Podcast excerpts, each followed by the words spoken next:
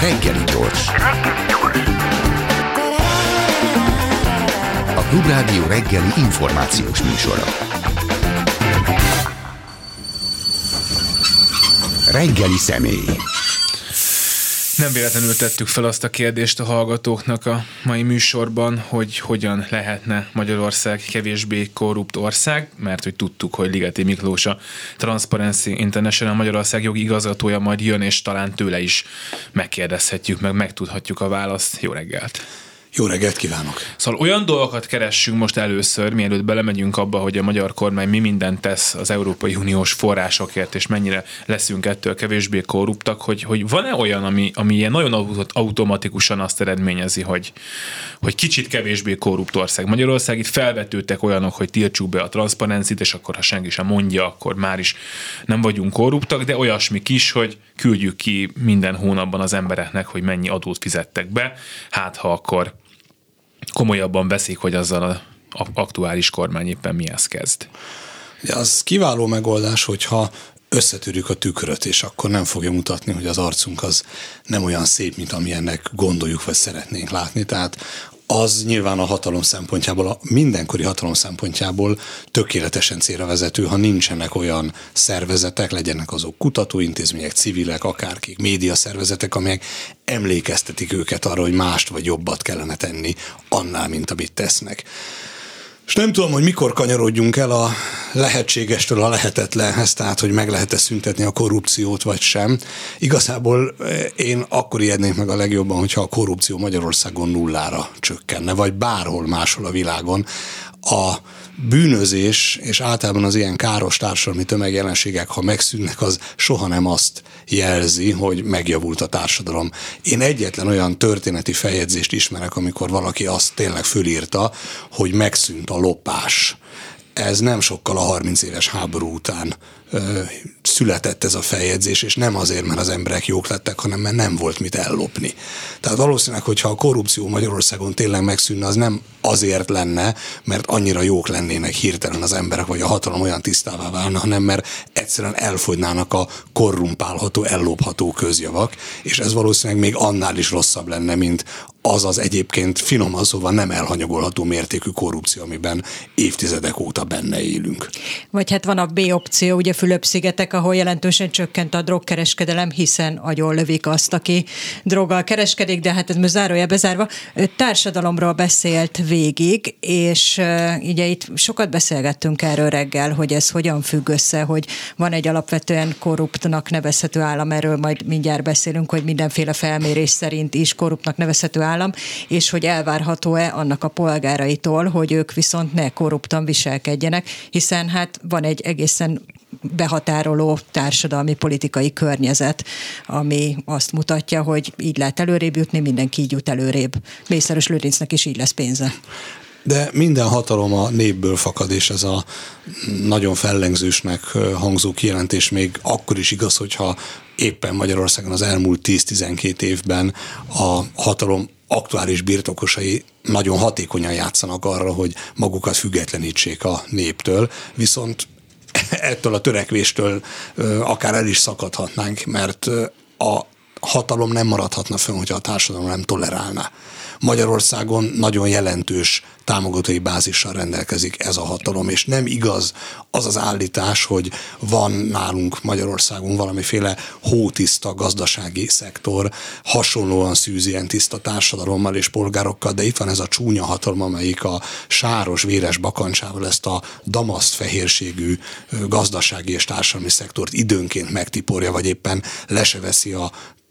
sáros, véres talpát a torkáról, szóval ezt a mértékű korrupciót sajnos elfogadja a társadalom, és főképpen a gazdasági szektor nagy része. Ha mindenféle felmérésnek a mélyére nézünk, megnézzük a korrupcióérzékelés indexet, amit a Transparency International Magyarország készít, vagy éppen a világgazdasági fórumnak a versenyképességi mutatóit, akkor általában sajnos arra jutunk, hogy nem csak a kormánynak, tehát az államhatalomnak a korrupció leküzdésére vonatkozó képessége hanyatlik, hiszen nem akarja leküzdeni a korrupciót, használni és uralni akarja, mint módszert, de sajnos a gazdasági szektornak a korrupcióval szembeni védelme, a vállalati etikának a színvonal és folyamatosan süllyed. Tehát igazából az a toxikus, az a mérgező ebben a kombinációban, hogy a gazdaság és a társadalom nagy része is beáraszta ennek a hatalomnak a korrupciós szintjét, nem is alacsony összegen áraszta be, és nagyjából el is ketyeg, el is működik ez a,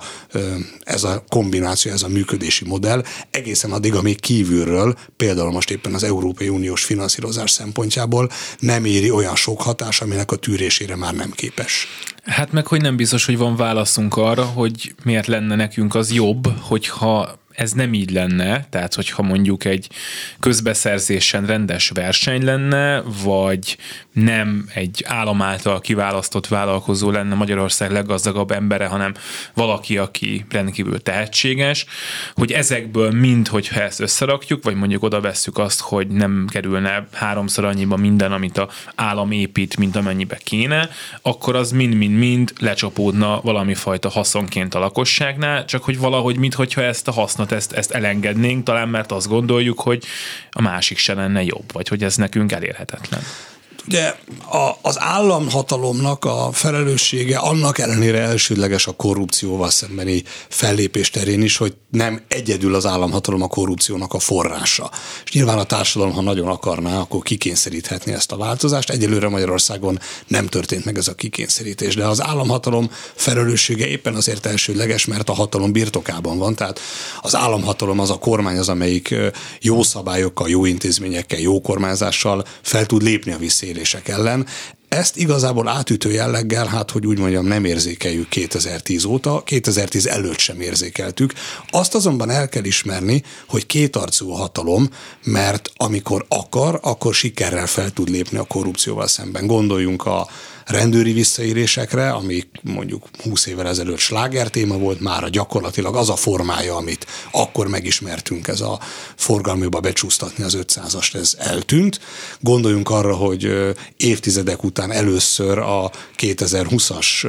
kormányzási szakaszban lépett föl viszonylagos sikerrel a hálapénz jelenség ellen az államhatalom. Az online pénztárgépek folytán visszaszorítani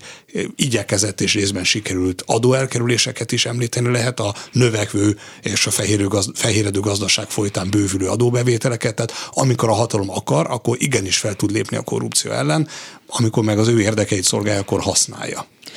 Miközben ugye azért az látszik, hogy ezt nagyjából el is fogadja a társadalom, hogy jó, akkor nem adunk borítékot, jó, akkor nincs hálapénz. Nyilván mindig vannak, elcsúsznak a határok, most pedig a szabad orvos választásnál már ugye az is azért egyfajta korrupció volt, hogy a ismerősöm ismerősének az ismerőse fog majd valamiféle plusz javadalmazásért e, műteni, és nem mondjuk az adott orvos. De közben ugye beszéltünk arról, hogy ugye nem átláthatóak a közbeszerzések egy átlagember számára, tehát hogy milliárdok röpködnek, embernek nem érti, amit János is mondott, egy átlag szavazó azt, hogy mi lenne, hogyha tisztább lenne, mi, miben lenne más, de vannak például teljesen átlátható ügyek, mint például az Elios. Hát ott nem világított a lámpa, tehát azt láttuk, hogy sötét van, értettük, hogy itt is repkedtek a milliárdok, és ez konkrétan a választások előtt az átlátszó göngyölítette fel ezt az ügyet, és nem volt érdemi hatása a, a választások kimenetelére, hogy ez miért alakult így, vagy mi múlik, hogy mi az, amit elfogadnak, mi az, ami meg már nem megy át. Azt természetesen én sem tudom megmondani, hogy a botrányok sorozata miért nem rengeti meg a, a hatalomnak a társadalmi támogatottságát. Nyilván az egyértelművé vált már talán 2018-ra és 2022-ben meg biztosan tudták a pártok mindannyian, hogy a korrupció az nagyon fontos tényező a választói magatartásban, de önmagában nem dönti el a játszmát. Tehát a koronavírus időszak tapasztalatai alapján és a különféle szorongások, betegségtől, az egészségügyi ellátórendszernek a képességeitől, vagy annak a hiányától való szorongása, munkanélküliségtől való szorongása, sokak szerint szerintem sem létező migránsválság okozta szorongások, azok megelőzik a korrupció, a hatalommal való visszaélés keltette bizalmatlanságot. És valószínűleg nem kismértékben hozzájátszik a hatalom szilárdságához a, az ismert propaganda eszközökön és a különféle választási manipulációs technikákon túl az is, hogy nem nagyon van sikeres alternatívája, amelyikre jó érzéssel megnyugodva tudná rábízni az átlagpolgár a kormányzást. Tehát benne van ebben valószínűleg az is, hogy hát nem szeretem ezeket, na de azokra, hát azt már aztán végképp semmiképpen. Tehát nincs lieber. Miért van az, hogy amikor az állam vagy az önkormányzat épít valamit, akkor az mindig nagyon drága. Ezt a kétfarkú kutyapárt Gergő szokta így mondogatni, hogy amikor a kutyapárt busz megállót épít, akkor az mennyibe kerül, és amikor utána azt az önkormányzat lebontja és épít a helyére egy másik busz megállót, akkor az meg 10 20 30 annyiba kerül, biztos sokkal jobb busz megálló, de hogy valahogy az ember érzése az, hogy ha az állam ceruzája kerül egy, egy papírra, akkor ott egy nagyobb összeg lesz bármire a, a közbeszerzések nem csak az átlag polgár számára absztrakt dolgok, azt egyébként a nagyon kis számú szakértőn kívül, és én nem tartozom ezek közé, a kis számú szakértők közé, nem nagyon érti senki, hogy hogyan fordulhat az elő, hogy elegánsan vagy cinikusan alkotmányos költségként megnevezett tételek, magyarul nettó korrupciós járadékok, kivétek rákerülnek a számlákra, és valahogy minden megdrágul.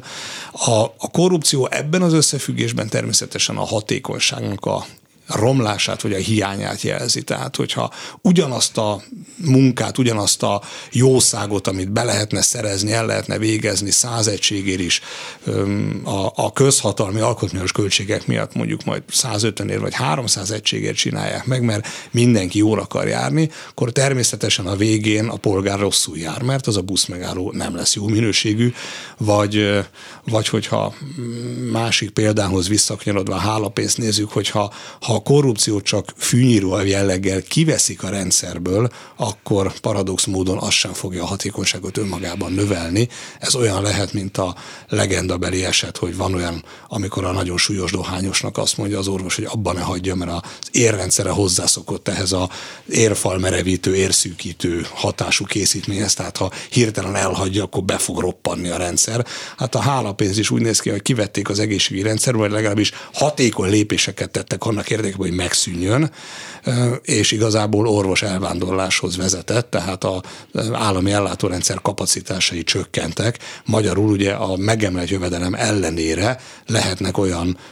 orvosterületek, orvos szakmai területek, ahol nem éri meg bent maradni, tehát inkább váltanak a magánegészségügyre, ahol valószínűleg a hiányzó hálapénz összegével növelt béreket lehet kapni. A polgára végén ugyanazt észreli végül is, nem kerül neki kevesebbe, csak legális csatornán fogja fizetni ugyanazt az összeget már érintőlegesen foglalkoztunk ezzel, hogy mi minden számít korrupciónak, és van ugye a Transparency International-nek egy fekete könyv címet viselő, hát tulajdonképpen ilyen jelentése, és ebben az, abból az derül ki, hogy 10 év alatt 27 helyezést esett Magyarország a korrupciós világrangsorban. Ez milyen tényezők alapján jutottak erre az eredményre? Ez a híres neves korrupcióérzékelési index, ami a Transparency Internationalnek a világszerte elkészített felmérése. Ez a mérőszám, ez a kutatás azt vizsgálja, hogy az egyes országok kormányai mennyire képesek fellépni a korrupció ellen, tehát ez a közhatalmi szektornak, a kormányzatnak a korrupció elleni felkészültségét vizsgálja, és ez nem egy közvéleménykutatás. Tehát vannak olyan eszközök, amikor a lakosság az emberek véleményét megkérdezve vizsgálja, akár a Transparency International, akár más szervezet, például az Európai Bizottság a korrupcióval kapcsolatos véleményeket. Ez azonban nem egy ilyen úgynevezett attitűdvizsgálat, ez egy szakértői kutatás, és a korrupció érzékelés index az valójában egy úgynevezett kompozit index, hát ha még valaki most velünk van a hallgatók között, és nem lőtte magát főbe ennek a kifejezésnek a hallatán, akkor azt is elárulhatom, hogy ez annyit jelent, hogy tíz különböző más kutató és vizsgáló szervezetek által készített felmérés eredményeit összegzi. Magyarország ezen a most már több mint negyed százada elkészített vizsgálaton minden évben szerepelt. 2012 óta valóban a legdrámaibb, a legnagyobb mértékű zuhanást tapasztaltuk. Magyarország 2021 2001-ben a 73. volt a világ 180 ország, vizsgált országa közül, 2012-ben meg a 46. volt. Tehát ez egy nagyon jelentős zuhanás. Az Európai Unióban, ami az igazi viszonyrendszer gazdasági, kulturális, politikai értelemben mindig is a, az alsóház alsóházában játszottunk, tehát már 2004-ben a csatlakozáskor az akkor 25 tag uniónak a 10 hetedik legkorruptabb tagállama volt Magyarország. Innen sikerült a 28-ra, majd aztán a Brexit után 27-re bővült taglétszám unióban az utolsó előtti helyen versenyezni, tehát mi folyamatosan a 26, 27, 28. helyen vagyunk évek óta. A a valamikor egységesen együtt mozgó visegrádi csoport, az teljesen szétszakadt. Magyarország a Balkán szintjére esett le, Bulgáriával versenyzik, Románia már megelőzött minket. Ezzel szemben Lengyelország, Csehország ellépett tőlünk, és most már Szlovákia is inkább a balti irányba mozog, ahol például a nálunk szerencsétlenebb sorsú Észtország, amelyik ugye nem csak szovjet blokkország, de tagállam is volt a Szovjetunióban, az egészen a nordikus országok, a világ legversenyképesebb és legtisztább skandináv államai által hozott mintát produkálja újra világszerte a első 20-25 legtisztább ország közé tartozik. Ugye úgy fogalmazott Ligeti Miklós ez előbb, hogy azt méri ez az index, hogy mennyire tud a korrupció ellen fellépni az aktuális állam vagy kormány, és hogy a kérdés az, hogy ez mennyiben hungarikum, hogy itt a kormány nagyon sok mindennel szemben, amit ez a index is, vagy ez a felmérés is nyilván korrupciónak tart, tehát hogy mondjuk bizonyos építőipari cégek sokkal jobban keresnek egy közbeszerzésen, mind az a piacon szokásos lenne, vagy mondjuk, hogy bizonyos verseny szerűségek kimaradnak a közbeszerzési rendszerből, és azt úgy általában mindig ugyanaz a kör nyeri meg, hogy ez a magyar államnak nincs ellenére. Sőt, célja is. Néha ki is mondja, hogy célja. Így meg aztán nem csoda, hogy rosszul szerepel a korrupciós indexen, hiszen valamit, amit az inde, amire az index azt mondja, hogy korrupció, azt mi csináljuk tudatosan. El kell ismerni, hogy a, a hatalom az a korrupció érzékelés indexet se kiköpni se lenyelni nem tudja. Folyamatosan kritizálja a kormány, hogy mennyire megbízható ez a felmérés, mennyire elfogult a transzparency Magyarországon, meg világszerte. Nyilván, amíg ellenzékben voltak, addig nagyon jól tudták grillezni, a, égetni a magyar, az akkori szoclib magyar kormányokat abból, hogy már 2010 előtt sem nagyon muzsikált ezen a felmérésen jól a mindenkori magyar kormány. Most meg nem tudnak szabadulni ettől a jelenségtől, hogy hát mégiscsak itt van a korrupció érzékelés index, erre figyelnek külföldön és belföldön is, állandóan ettől próbálják magukat elhatárolni. Annyit, annélkül, hogy elismerném a kritika jogosságát, mert hát nyilván ez egy politikai reflex, hogy védekeznek és megpróbálják a hírmondót lejáratni, ugye megint a tükröt kell összetörni, és nem a képet, mármint az arcképet megjavítani. Annyit el kell ismerni, hogy igazából az a idéző ebben a pehje a magyar kormánynak, hogy késő jött. Tehát amikor a az egyébként a korrupció ellen sikeresen fellépő gazdag nyugati északi országok az Európai Unión belül mondjuk Németország és az attól észak-nyugatra elhelyezkedő országok, skandinávok, Hollandia, Belgium megteremtették a maguk gazdagságát, és akkor most tényleg nem menjünk vissza Ádámig éváig, csak a második világháború utáni időszakig, akkor ezeket a protekcionista gazdaságpolitikai megoldásokat, hogy ugye a saját piacon csak a saját cégek nyernek, ezt még nem vizsgálta senki, és nem is volt elítélendő. Tehát nyilván megvoltak nekik is a maguk mészáros lőrincei, bár nem tisztán közpénzből és nem a költségvetés 5-10 százalékának a zsebbe szignálásából gazdagodtak meg az ottani ö, mágnások, és van egy óriási különbség, hogy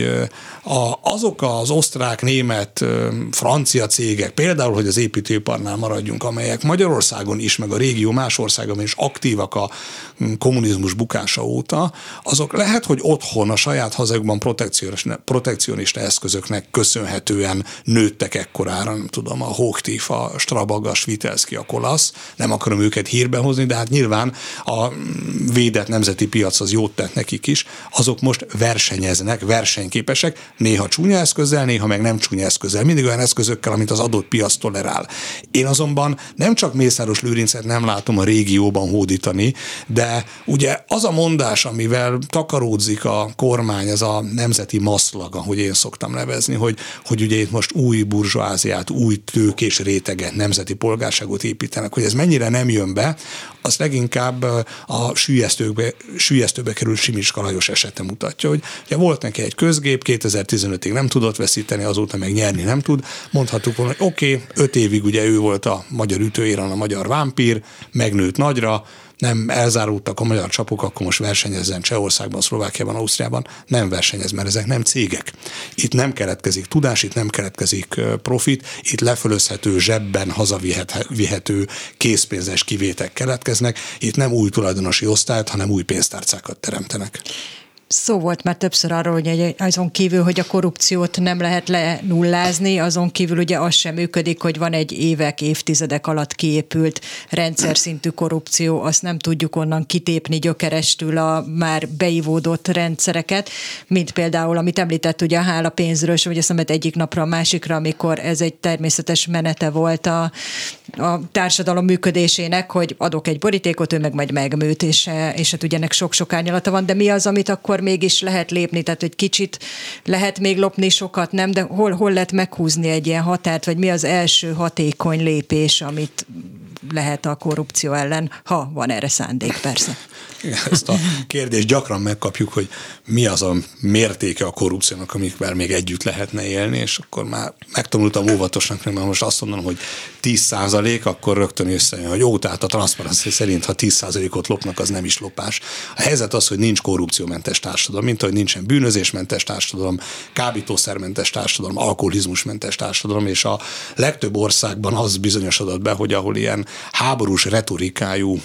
társadalompolitikákat próbálnak megvalósítani, ugye a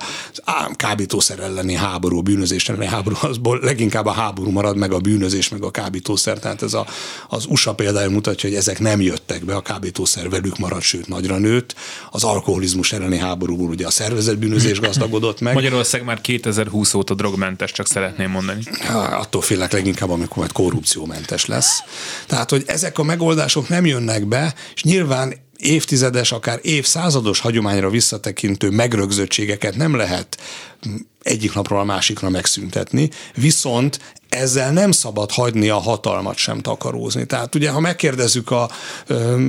politikai hatalom képviselőit, mondjuk a azokat, akik hajlandóak önkritikusan megszólalni, és nem a propagandát böffentik vissza, akkor valami olyasmit fognak mondani, hogy hát igen, fel kellene lépni, de Magyarország ugye még nincs a fejlettségnek azon a kívánt fokán, ahol, ahol a társadalom kikényszeríti azt, hogy ne a haverokat és a oda nem valókat ültessük az alkotmánybíróságra, vagy éppen az államtitkári pozíciókba. A hatalom mégis nagyon sokat tehetne mert jó intézményekkel, a lehetőségek megteremtésével persze el lehet érni azt, hogy a korrupció visszaszoruljon. Tehát, hogyha nem úgy működteti az államhatalom az igazságszolgáltatást, a bűnöldözést, a közpénzek kontrollját, hogy a jelenlegi rendszer, a NER lényegét adóan a büntetlenséget biztosítani tudja a saját oldalnak, miközben a kritikusoknak, vagy a sorból kibeszélőknek, vagy az ellenoldalnak meg a bunkósbot jut, akkor azért sokat el lehet érni.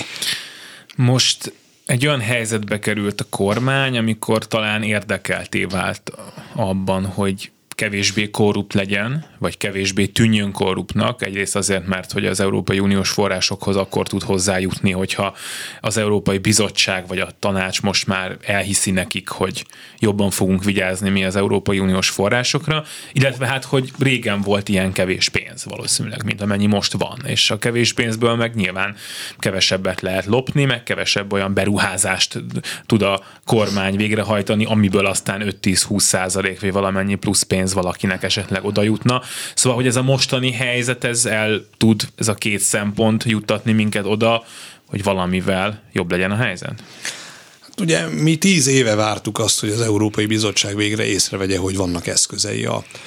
jogállam megvédése és a korrupció lebontása, vagy annak tagállami megkezdése érdekében. Tehát azt most nehéz mondani, hogy tíz évig az volt a baj, hogy nem csinálja az Európai Unió meg a bizottság, most meg az a baj, hogy nem úgy csinálja, hogy kellene. Nyilván lehetne többet és jobban. Tehát azt hazugság lenne állítani, hogy van okunk tisztán boldognak lenni. Az például nagyon irritáló ebben a folyamatban, hogy miközben a, a talán legnagyobb korrupciálni csomagnak a megvalósulását látjuk, ami nem is csak az elmúlt tíz évben a legnagyobb, oda nem kell a talán kifejezés, az biztos, hogy a legnagyobb és az egyetlen, de a rendszerváltás óta nem volt ekkora korrupciálni csomag Magyarországon, hogy ez úgy történik, hogy az embereket erről nem kérdezik meg, hiszen ugye a magyar kormány abból indul ki, hogy megkérdeztük a választásokon, megadták a válaszukat, négy évre megvan előre a Bianco felhatalmazás, azt csinálunk, amit akarunk. A, a bizottság az meg amúgy se szokott a tagállamok polgáraival közvetlenül egyeztetni, de ugye itt úgy látjuk, hogy a törvényjavaslatok azok úgy jönnek a kormányból, mint a, a hasmenés a libából, és nem tudunk soha beleszólni abba, vagy álláspontot elfoglalni, mi lenne jó, és mi nem lenne jó. Ennek ellenére mégiscsak előbb-utóbb lesz egy integritás hatóságnak nevezett szervezet, most már ugye lejárt a vezetői pályázat határideje, november negyedikére, ötödikére tudni fogjuk, hogy kik lesznek a Azt vezetők. tudjuk, hogy minden... kik közül lehet? Nem, egyelőre nem tudott a, a pályázóknak sem a száma, sem a személye, az se világos, hogy a pályázóknak a személye nyilvános lesz-e, de végül is a, a számvevőszék elnökének javaslatára majd Novák Katalin köztársasági elnök a maga mérhetetlen bölcsességében választani fog. Ugye kérdés, hogy a fideszes fülbevalója vele lesz a választás pillanatában, amikor a döntést meghozza a vezetők személyéről. Valószínűleg az egy ilyen bölcs orákulum az ő döntéshozatali mechanizmusában, de nem akarok élcelődni a kiválasztás szempontrendszerén, még, még így is jobb, mint az általános rendszer, mert hogy volt valamiféle pályázat, és egy alkalmasági bizottság dönt legalább a rövid listáról, a shortlistről, hogy kikből válogathat majd a köztársasági elnök. És ez a hatóság ahhoz mindenképpen elegendő lesz, hogy ne legyen olyan könnyű megúszni azt, amikor az egyébként a korrupció, a visszaélések elleni fellépésre rendelt szervezetek,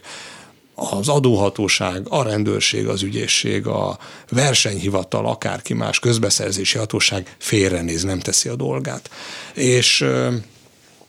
hát hogy mondjam, a világnak ezen a részén már a barátkozás jeleként lehet felfogni azt is, hogyha valaki a zsebében elengedi a rúgóskésnek a nyelét, tehát hogy ha már csak egyáltalán emlékeztetik a hatóságokat arra, hogy dolguk lenne, és nem csak az, hogy üljenek és felvegyék a fizetést, az már egy ponton túl olyan mértékben irritáló lehet, hogy talán el is kezdenek tényleg dolgozni. Tehát nem fog tudni vádat emelni a bíróságon a, az integritás hatóság, és önmagában, ha ezt megtehetné, bár fontos és jó lenne, de az se hozna nyilván áttörést, de azt el tudom képzelni, hogy mondjuk a ma látatlanul, mert az országos sajtó figyelmét fel nem keltő módon zajló a megyei települési szintű korrupcióval szemben elkezd fellépni, levesznek a tábláról,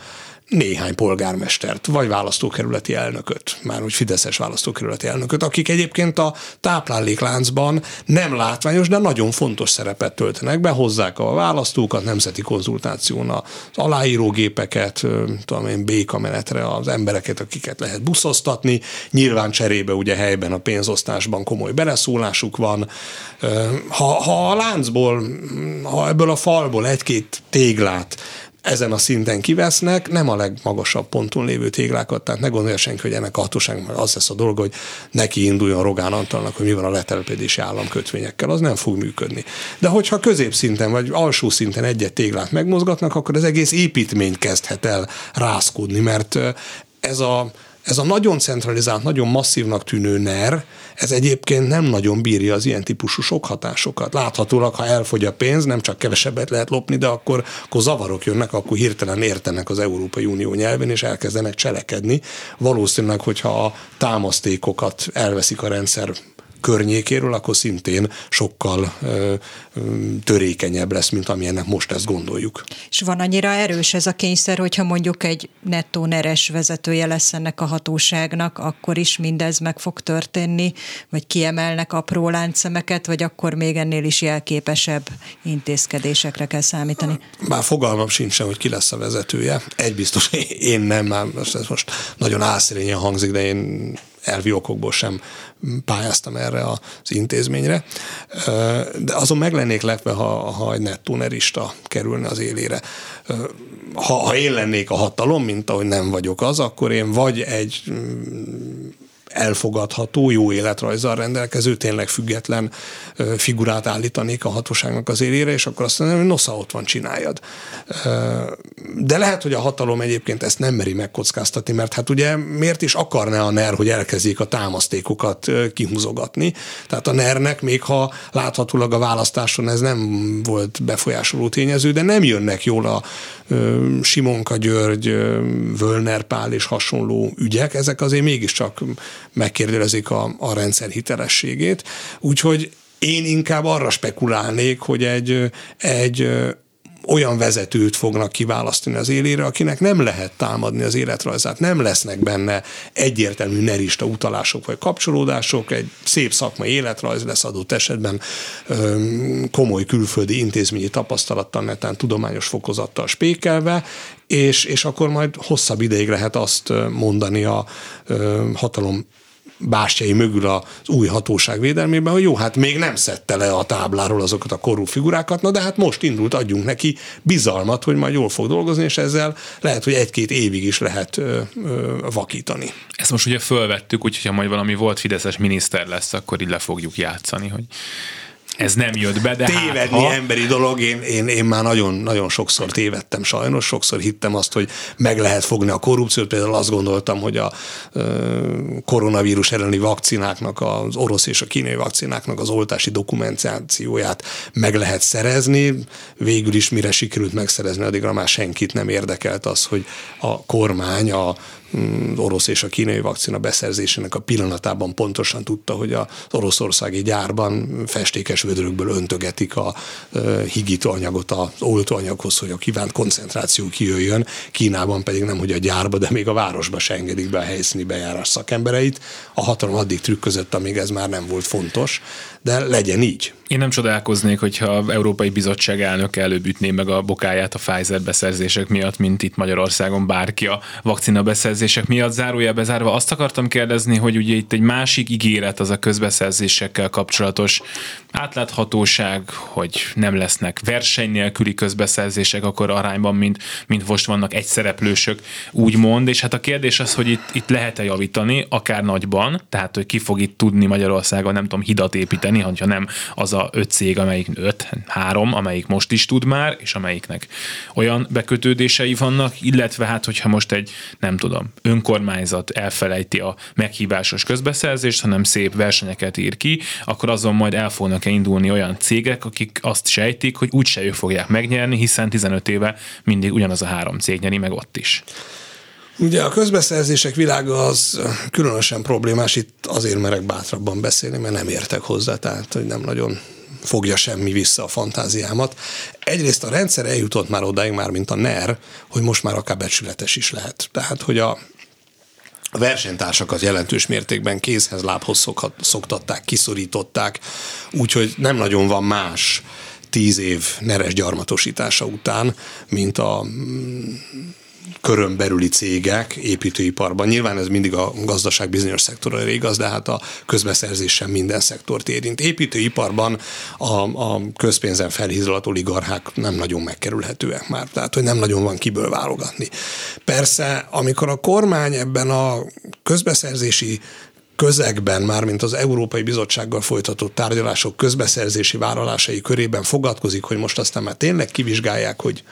mitől olyan alacsony a versenyszintje, ez rendkívül álszent. Tehát, hogy ez körülbelül annyira hiteles, és tudom, hogy ezt a hasonlítót is már többször elsütöttem, mint amikor már nem nagyon lehetett letagadni a Szovjetunió részéről, hogy kinyírtak 15-20 ezer lengyel hadifoglyot Katinnál, és akkor Stálin meg Molotov elkezdték kiadni a parancsaikat, hogy hát nem tudjuk hova tűntek itt a láger rengetegben ezek a hadifoglyok, meg ugye jött a német támadás, és akkor most gyorsan Anzixon kiküldünk 120 bizottságot, hogy keressék fel, hogy melyik lágerben lehetnek, és tényleg még az 50-es években is voltak utasítások és parancsok arra, hogy kerítsék elő a lengyel hadifoglyokat. Tehát, hogy ahelyett, hogy azt mondták volna, hát nem kell azokat keresni, már rég megöltük az összeset, mi voltunk. A, a közbeszerzési piacon a verseny hiánya, a versenykorlátozó, versenytorzító tényezők terén sem nagyon kellene kutatást végezni. Most lesz majd erre egyébként tényleg jó szakemberekből munkacsoport. De az államhatalom lehet azt is tehetni, hogy hát gyerekek, hát miattunk volt, hát mi döntöttünk úgy, hogy csak a mieink nyerhetnek, és az összes erre vonatkozó statisztikát, például az egyajánlatos közbeszerzési eljárásoknak a, az arányszámát és a mértékét, azt úgy kell kozmetikázni, hogy ne is tűnjön olyan nagyon magasnak. De tényleg most már ott tart a rendszer, ahogy mondtam, hogy már megengedheti akár a becsületes versenyt is, és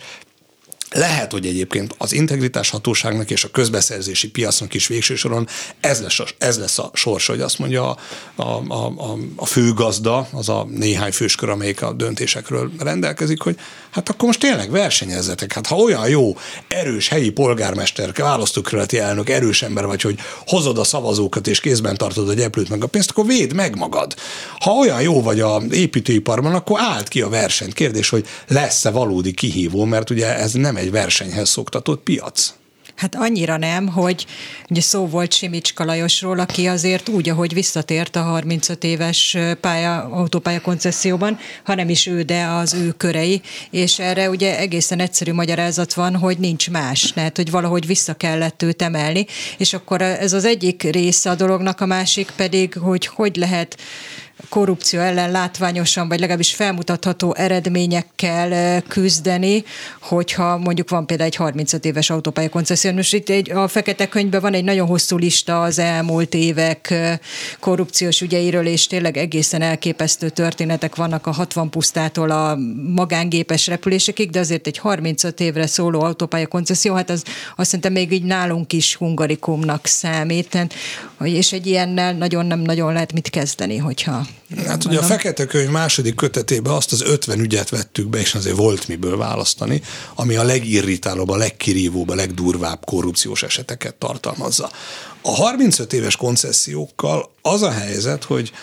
a, a hatalom az folyamatosan félelemben él. Meg nyilván van is miért szégyelnie magát, és 2021-ben nem gondolták, hogy meg fogják nyerni a választásokat, illetve nem gondolták, nem számítottak arra, hogy megint kétharmaddal fognak nyerni. És én sajátos ennek a hatalomnak a természete, ha ha csak egy szolid 53-54 százalékos kormánytöbbsége lenne, amiért egyébként bármelyik Európai Uniós tagállamnak a bármelyik kormányra törekvő pártja kezét, lábát összetenni, mert hogy mondjuk Németországban a háború után, 49 után, amikor újra szabad választások vannak, azt hiszem egyetlen eset volt talán az 53-54-es Adenauer kormány, amelyiknek 50,5 százalékos többsége volt a parlamentben. Tehát ugye óriási masszivitás lenne egy 50 néhány százalékos kormány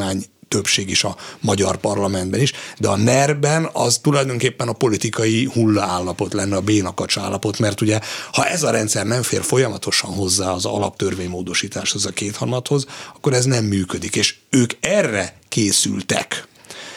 én látom szerkesztő úrnak az arcán azt, amit a rádióhallgatók nyilván nem látnak, hogy most bólogatott, hogy na vajon mire menne ugye két hónap nélkül a hatalom. Nyilván lehet mindig vásárolni állellenzéki, lojális képviselőket. Én most a modellben próbáltam gondolkodni, és valószínűleg ebben a modellben gondolkodott a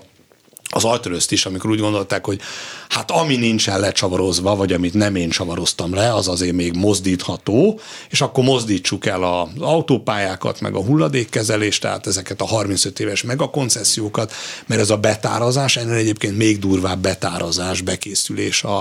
a KEKVA, a közfeladatot ellátó közérdekű vagyonkezelő alapítvány, hova örökbérletet adtak, szó szerint örökbérletet a saját lojális köreik tagjainak, hogy, hogy ott több ezer milliárdnyi nem összegű nemzeti vagyonról, meg nem mellesleg a kultúra és a felsőoktatás nagyon jelentős pozícióiról döntsenek. Ugye nemrég éppen a bizottsággal folytatott alkudozásban merült az föl, hogy hát legalább a közvetlen kormánytagokat, államtitkárokat ki kellene vonni a vagyonkezelő alapítványok irányításából, és a egy évvel ezelőtt, amikor bejött a KEKVA rendszer, akkor ment a fogadkozás, hogy hát az államtitkárok, miniszterek ott nem kapnak pénzt a kekver, ez már nincs így, tehát ugye szemérmesen fű alatt most már fölveszik ezeket a egy millió, másfél millió forint környéki összegeket, hát ugye valamiből élni is kell, és egy egész pillanatig úgy tűnt, majdnem egy teljes hétig, hogy a hogy a kormánytagok, államtitkárok, tehát a vezető közül méltóságok összeférhetetlenné válnak, nem lehetnek tagok ezeknek a vagyonkezelő alapítványoknak a vezető testületeiben, felügyelőbizottságaiban, aztán most visszahozták azt, hogy mégis lehetnek. Tehát